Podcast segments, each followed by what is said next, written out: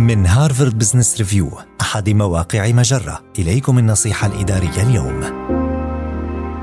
ارفع من روح المبادرة لدى فريقك لتنجح في تفويض المهام لهم.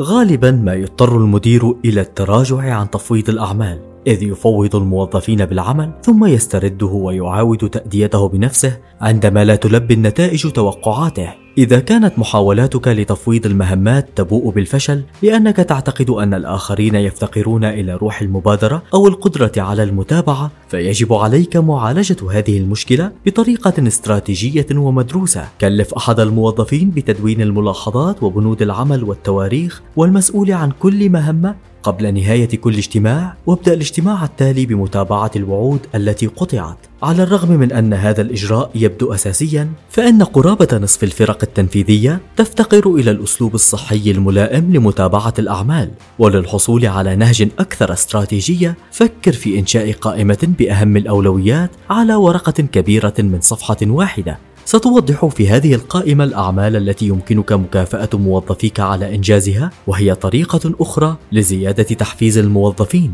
عن طريق التخلص من التنفيذ الرديء وتوضيح الأمور المهمة حقا، ستتمكن من حث الموظفين على تحمل مسؤولياتهم وتحفيزهم من جديد. هذه النصيحة من مقال أسباب فشل تفويض المهمات للآخرين.